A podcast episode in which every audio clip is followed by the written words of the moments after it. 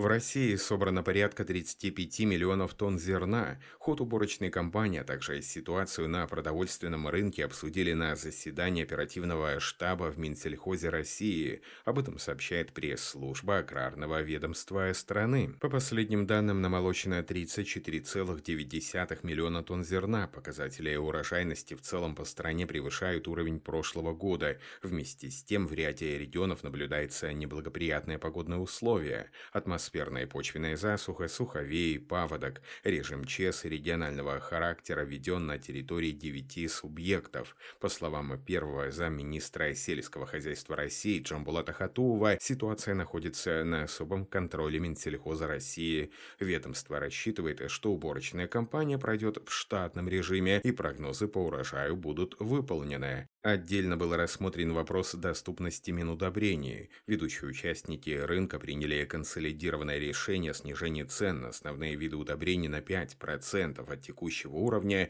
до завершения осенних полевых работ. Это позволит аграриям закупить необходимые объемы минудобрений под урожай 2022 года. В республике Башкортостан из-за засухи погибло около 200 тысяч гектаров посевов зерновых. Об этом информирует РБК Уфа со ссылкой на первого замминистра сельского хозяйства республики Рамиля Нуриахметова. По его словам, республика приступила к уборке зерновых. Их под урожай этого года было посеяно 1 миллион 800 тысяч гектаров. Учитывая гибель части посевов, в регионе был введен режим ЧС из-за засухи. Предстоит убрать 1 миллион 600 тысяч гектаров.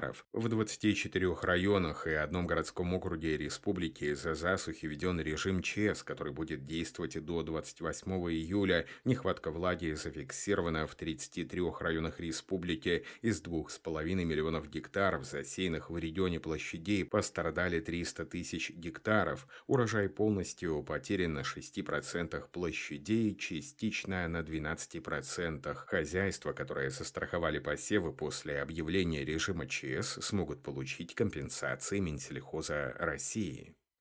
НЦ озвучил впечатляющие результаты агрострахования за первое полугодие в России. В первом полугодии рынок субсидируемого агрострахования продолжил расти. Объем начисленной страховой премии вырос более чем на 56% по отношению к аналогичному периоду прошлого года и достиг 3 миллиардов 800 миллионов рублей. Это следует из оперативной отчетности страховых компаний Национального союза агростраховщиков, обобщенной союзом. Для сравнения, годом ранее на ту же дату начисленная премия по договорам агрострахования с господдержкой составляла, по данным НСА, не более 2 миллиардов 400 миллионов рублей.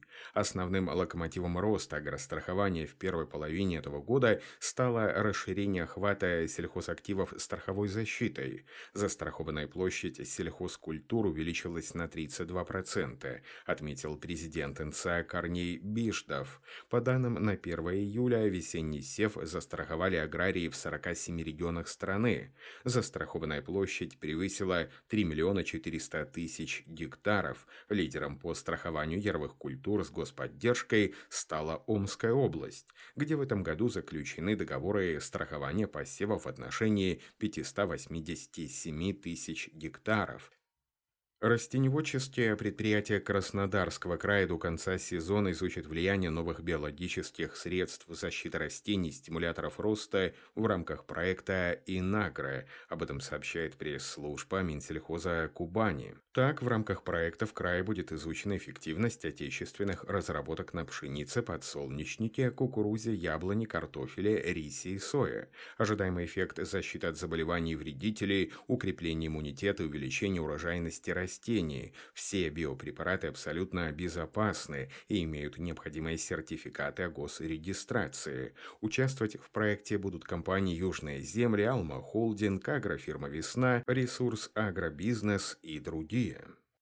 В Ростовской области появилась мобильная лаборатория для оценки качества зерна. Для оперативной работы ростовскому филиалу Центра оценки качества зерна в этом году была передана лаборатория по исследованию качества и безопасности зерна.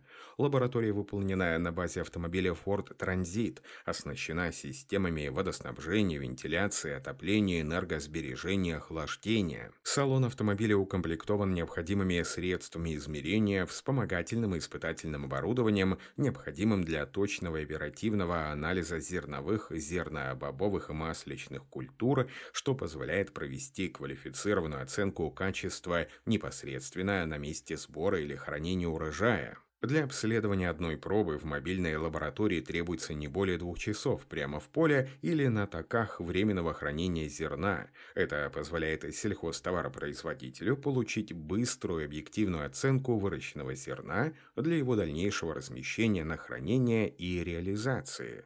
После проведения испытаний сельхозтоваропроизводителям будет выдаваться документ, в котором будет указан класс пшеницы со всеми показателями качества. Такие лаборатории – это пилотный проект, который реализуется на федеральном уровне, и с их помощью аграрии будут более оперативно получать сведения о качестве зерна.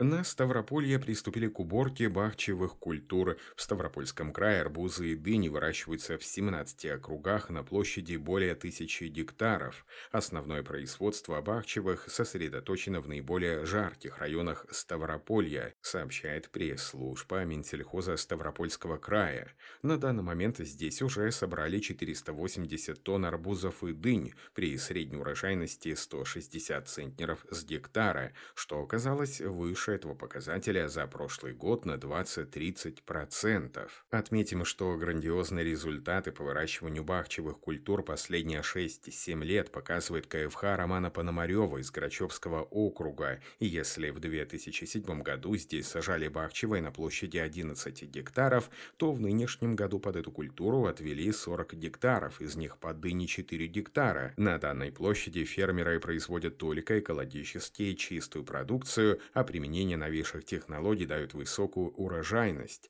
Так, по словам самого хозяина Романа Пономарева, урожайность арбузов, выращиваемых традиционным способом, составила 30 тонн с гектара, а на подвое более 100 тонн с гектара. Дынь около 15 тонн с гектара. На сегодняшний день план по сбору сладкого урожая выполнен на 5%. Ученые Белгородского ГАУ поделились успехами селекции сои. В Белгородском государственном аграрном университете имени Горина прошел всероссийский научно-практический семинар по биологизации земледелия и селекционным достижениям. Особый интерес вызвал доклад ученых Белгородского ГАУ о селекционной работе по сое. В прошлом году новые сорта сои, блестящие, везелица, успешно прошедшие госсорт испытания, были внесены в Госреестр селекционных достижений. Также на сорты испытания переданы еще 2 новых сорта – Дуэт и Нижеголь. В группе озимой пшеницы готовится к передаче на госсорт испытания новый высокопродуктивный сорт. Дополнительно селекционеры Белгородского ГАУ и гости семинара приняли участие в международном онлайн-мероприятии «Белгородский НОЦ» в эфире «Вести селекционных полей». Кроме того, участники семинара провели осмотр селекционных участков и питомников размножения новых сортов сои, озимой и яровой пшеницы. На этом все. Оставайтесь с нами на «ГлавАгронома».